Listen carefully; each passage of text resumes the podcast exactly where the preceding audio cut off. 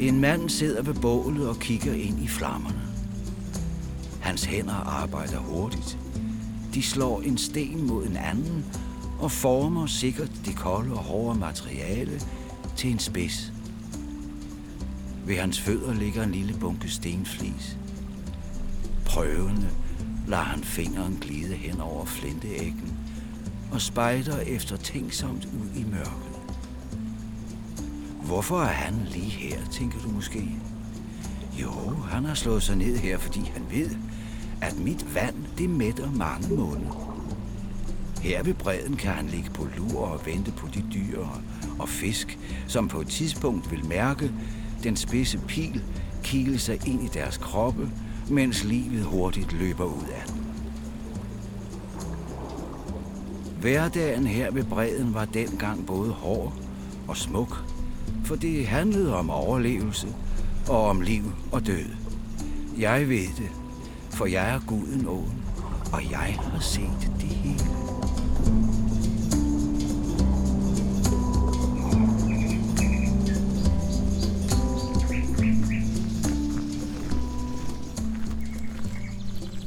Himlen hænger tung og regngrå over vores hoveder, da vi hopper i gummistøvlerne for at gå på opdagelse ved Smingesø ved Silkeborg. Her har jeg fået selskab af arkeolog Karen Rysgaard fra Silkeborg Museum, og hun har altid te med i termokanden. Stenalderpladserne er jo meget markante øh, her langs Gudenåen, og det er både i antal, men også øh, hvor, hvor store de er. Gudenåen er jo en smeltevandsdal fra istiden, og lige her, hvor vi går, altså nord for Smingesø, der er den også meget bred.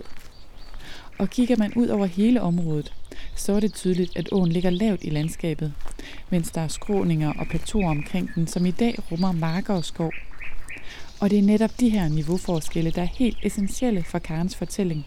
For heroppe fra har mennesket haft udsigt over områdets vand og dyreliv. Men det du skal forestille dig, det er, at øh, efter isen er trukket sig tilbage og har lavet den her smeltevandsdal, det er, at der i begyndelsen er tundra, Der ligger grus og sand og, og sten, og så begynder de første planter sådan rigtigt at, at komme. Øh, og så ellers op nogle, nogle tusind år senere, hvor det øh, efterhånden er kommet så stort et plantevækst, at vi kalder det en urskov. Og det lyder måske lidt mærkeligt, men en urskov i den forstand, at der er mange forskellige typer træer, men nogle af dem, der går igen mest, i hvert fald i, i pollen, øh, de pollensekvenser, vi kan finde, det er, det er fyrtræer, og det er birketræer, og så er det øh, hassel, som kommer i, i den her periode. Og øh, når jeg siger den her periode, så er det den tid, vi kalder maglemose-kulturen, øh, eller maglemose-tiden i jægerstenalderen, og der er vi sådan omkring 9.000 til 6.400 før Kristus. Der er fundet omkring 1000 stenalderbopladser fra udspringet af Gudenåen til den løber ud i Randers Fjord. Og Karen har selv fundet flint på lige netop den mark, vi er på vej hen imod. Du lytter til Åsteder, fortællinger fra Gudenåen. Men det der, når du, man tænker på, at det har været øh, urskov, så har det jo også været ufremkommeligt. Og den måde, man egentlig har kunne komme ind i landet på, eller ind langs og følge, øh, komme ind, altså både komme ind i landet, men også har kunnet øh, jage og indsamle og, så, fiske og så videre, det er jo, at man har brugt øh, åen. Og lige her, hvor vi står, er der øh, tilbage faktisk fra 1930'erne og frem, øh, både opsamlet og øh, registreret flere bopladser. Og de, øh, nogle er ikke særlig store, det er nogle, måske nogle få kvadratmeter. Andre, det er øh, måske 100 meter lange øh, samlinger, eller hvor man kan se, der ligger flint over næsten en, en 100 meter bred bremme. Øh, Øh, og flint, det kan både være det mestendels øh, pilespidser, der er fundet, øh, og ellers er det, kan det være skraber, hvor man har, når man har nedlagt et dyr, så har man så skulle skrabe bagsiden af øh, skinnet rent for urenheder og fedt og alt senere og alt muligt. Og så har man øh, fundet øh, nogle ganske få økser. Og det er egentlig meget typisk øh, inventar. Så kommer der alt det her affald fra, når du skal lave en pilespids, eller du skal lave en økse, eller et eller andet andet, så er der masser af små spåner. Og nogle af dem kalder vi øh, flækker. De er sådan lidt aflange i det. Og mange af dem, i hvert fald i den tid, der kaldes maglemosekulturen, der bruger man faktisk de her bitte, bitte små flækker til at lave pilespidser af. Og det sjove er, at det faktisk er den samme måde, man gør det over kæmpe store områder i Europa og at den øh, i bund og grund stammer fra de øh, russiske stepper. Og så er den øh, vandret både nord og syd om Østersøen, og ellers så er kommet faktisk til Danmark af, af to forskellige veje. Øh, og det er lige en finte, fordi øh, på den tid ser Danmark bare helt anderledes ud i forhold til det, vi kender i dag. Fordi dengang øh, i maglemuskulturen var der bundet rigtig, rigtig meget is øh, ved polerne. Og øh, den is, øh, eller det, det vand, er jo så ikke nede i verdenshavene. Så vi var på den tidspunkt var vi øh, landfaste med, med England. Og øh, det har så været nogle gigantiske jagtmarker, der, har, der ligger faktisk ude, hvor, hvor, som Vesterhavet har, har oversvømmet i dag. Det, at, vi, øh, at, at teknologi som sådan kan rejse rigtig, rigtig langt, selv her for altså i 7.500 eller 9.000 før Kristus, det er jo fuldstændig, øh, altså det er jo en helt vanvittig tanke. Øh, men ikke desto mindre er den rigtig. Og mange gange så overgår øh, virkeligheden jo også fantasien.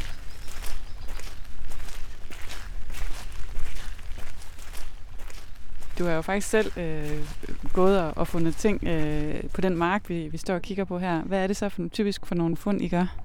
Det er mest affald. Det er affald fra, at man har udbedret det her jagtudstyr. Man har udbedret eller sidder og laver små pilespidser. Men det vi så øh, finder her, det er jo meget, meget store områder. Nogle er ganske små, hvor man kan tænke, det er bare en, en enkelt gang, der er kommet nogen øh, til åløbet her, eller til den plads, og har siddet og måske over en, en, en aften eller en nat og taget videre afsted. Og så er der nogle af de her pladser, som er meget, meget store, altså hvor de næsten strækker sig 100 meter øh, i terrænet, hvor vi så i dag kan se, at det måske udgør nogle små enkelt øh, pladser. Man har jo ikke ville sidde oveni, når man har siddet og, og lavet flint med de her skarpe, skarpe spåner, der har ligget. Så har man jo ikke ville sidde oven i det øh, næste gang, man kommer. Øh, så der har man valgt et, et nyt sted at, at slå sig ned. Og på den måde ligesom spredt sig i, i store dele af det her område. Men det, der har været meget vigtigt for de her jæger og bønderne også for den sags skyld, det er jo vandet. Det er jo vand, der trækker både mennesker og dyr til, fordi vi skal jo drikke. Vi skal have, bliver nødt til at have adgang til vand. Når dyrene trækker ned til åen som sådan, eller søen jo også, det er jo, at jægerne så har kunne holde øje med, hvad er der af dyrevildt i det her område. Man har simpelthen kunne sidde og, og holdt øje eller luret på, måske nogle dage, eller måske bare over en enkelt nat, hvad er der urokser i det her område? Kan vi høre nogen? Eller hvad er det her for et, et sted, vi er kommet til? Øh, men vand har været meget, meget vigtigt. Øh, og det har trukket rigtig mange forskellige, både mennesker, men også rigtig mange forskellige dyr til. Så jeg synes, vi skal, vi skal gå ned og kigge til det. Lad os gå ned og kigge til vandet.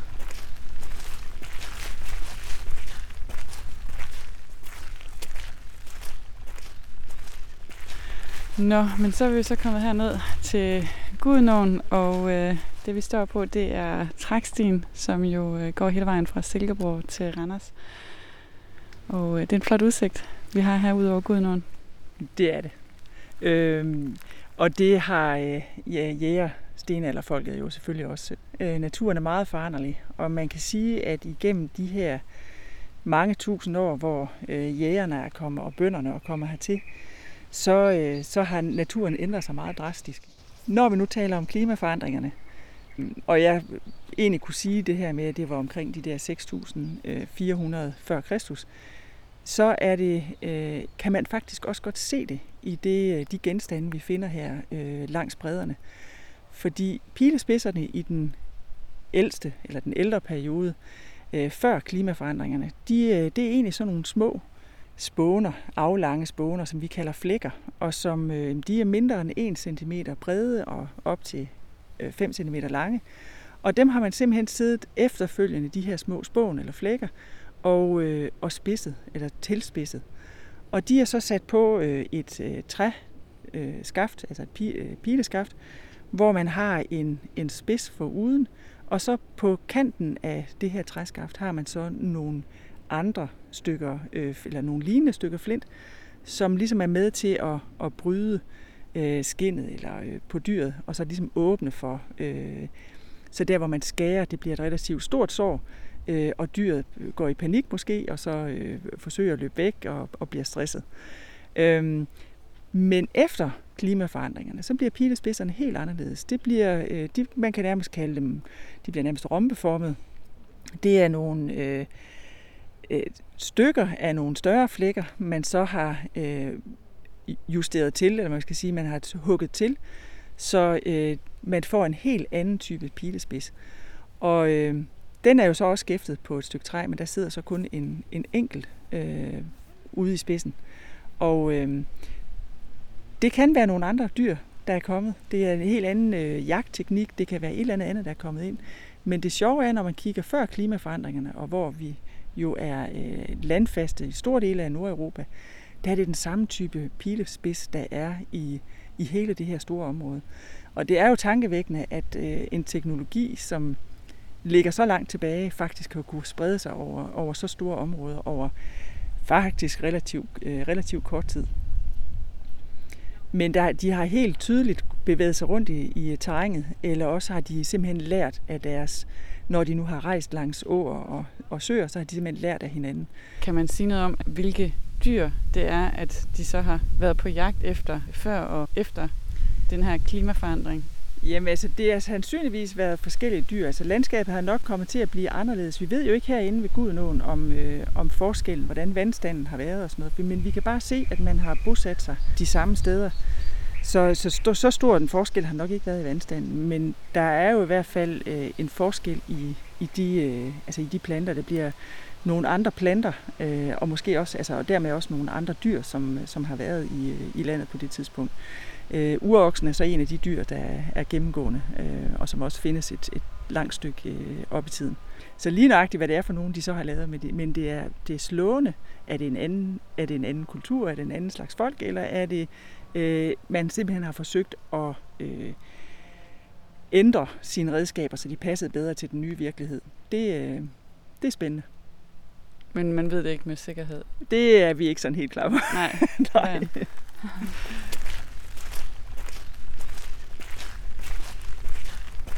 Lad os gå over til fugletårnet, for lige at få lidt øh, overblik over hele søen og, og de åsystemer, der faktisk øh, løber til. Ja, det er hernede, eller hvad? Ja, så skal vi den her vej. Yes. Ja, et stykke vej. Hvad er det vildeste, du har fundet som arkeolog? Det er ikke guld og ædelstene og sådan noget. Men det er, øh, altså for mig er, er det der med sammenhængen. Altså sammenhængende i, hvor er det for eksempel med, med de her flintgenstande, hvor er det, de ligger henne i forhold til terræn og, og sådan noget. Så, så det er det mere det, jeg synes, øh, altså det giver rigtig, rigtig god mening for mig. Det var lige et par motionister, der kom cyklende forbi på mountainbikes. Der var både vandrende og cyklende i området. Men nu begynder det faktisk også at dryppe lidt, Karen, så det kunne være, at vi skulle øh, kravle ind i fugletårnet her. Lad os endelig komme øh, ind i læ her for, for regn.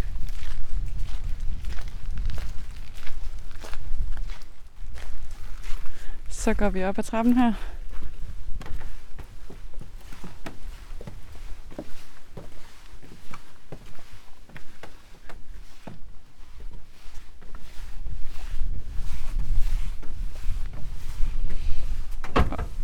Og ind ad døren.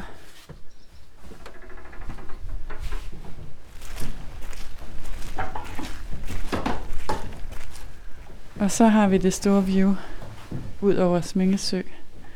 Og øh, det er Silkeborg i den retning der. Ja, altså hernede øh, mod syd, og nu bliver vi lige forstyrret af nogle svaler.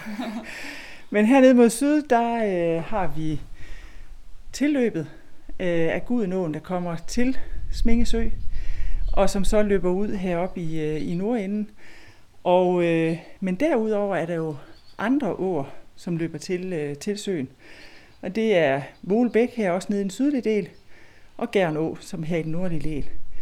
Og hvad, hvis man ser det her med en sten eller jægers øh, øjne eller perspektiv, så har det været oplagt. Der har været masser af muligheder i sådan et område her for at, at få en varieret jagt, både med fiskeri, både i det iltrige vand og i det mere stillestående vand, øhm, men jo også pattedyr og altså større dyr, som kommer til vandet for at, at drikke. Øh, men altså, hvis du bare kigger ud over her, der er jo også, øh, der er jo også masser af fugleliv. Så, øh, så det her det har simpelthen været en magnet, også i oldtiden, øh, i, altså for dyr og, og mennesker. Øh, i, altså i bund og grund er det, er det, er det jo bare en, en magnet. Øh, hvis man kigger lidt ud i baggrunden herover, så har du øh, Gern Bakker. Det er de meget markante ud mod, mod øst. Og der er der en, øh, en lille høj, eller en relativt stor høj, der hedder Troldhøj. Og øh, det er jo en, øh, en naturlig bakke, som, øh, som jo også var der i, øh, i oldtiden. Og øh, der har man simpelthen som, øh, som jæger haft et, et fuldstændig fantastisk øh, udsyn over hele det her jagtområde. Altså man har kunne se, hvor, øh, hvor er der nogle af, øh, hvor er der andre øh, familier, der er kommet til, hvor har de tændt bål. Øh, man har kunnet høre, ved at tro, høre de forskellige byttedyr i skoven.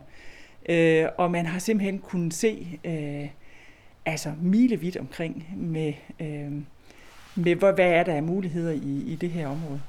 Så det, øh, det har været oplagt øh, at bruge det som, øh, som et udsigts, øh, udsigtspunkt. Øh, øh, og der er så også blevet udarbejdet jagtudstyr op på toppen af den, som, øh, som faktisk er relativt unik, fordi det ligger rigtig langt væk fra, øh, fra vandvejene som sådan. Altså man har trukket meget langt ind i urskoven for at kunne komme, komme op og øh, har kunne bruge den, øh, den top til øh, som udkigspunkt.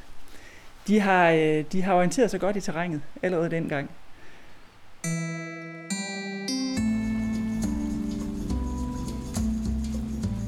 En dreng med en fiskestang står ved min bred og smiler.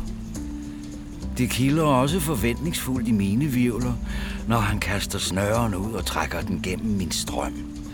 Og når fisken bider på krogen og spjætter med halen, deler jeg hele familiens barnlige glæde og iver. Senere pakker de fiskestænger sammen og ser trætte og tilfredse på hinanden. I spatten har de dagens fangst, som de har hævet op fra mit indre. På vej hjem over markerne sakker drengen lidt bagud. Han har fået øje på noget, der lyser gråt i jorden i det sparsomme eftermiddagslys. Op af jorden trækker han forsigtigt en tilslibet flintesten, der i et sagte ekko fortæller, at her ved vandet var der også mennesker før ham. Jeg er guden åen, og jeg kender jer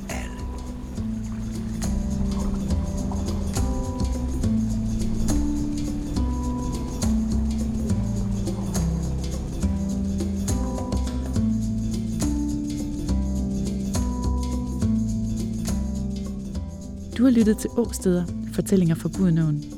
Hvis du vil vide mere om Flint langs Gudnåen, kan du gå ind på oplevgudnå.dk podcast.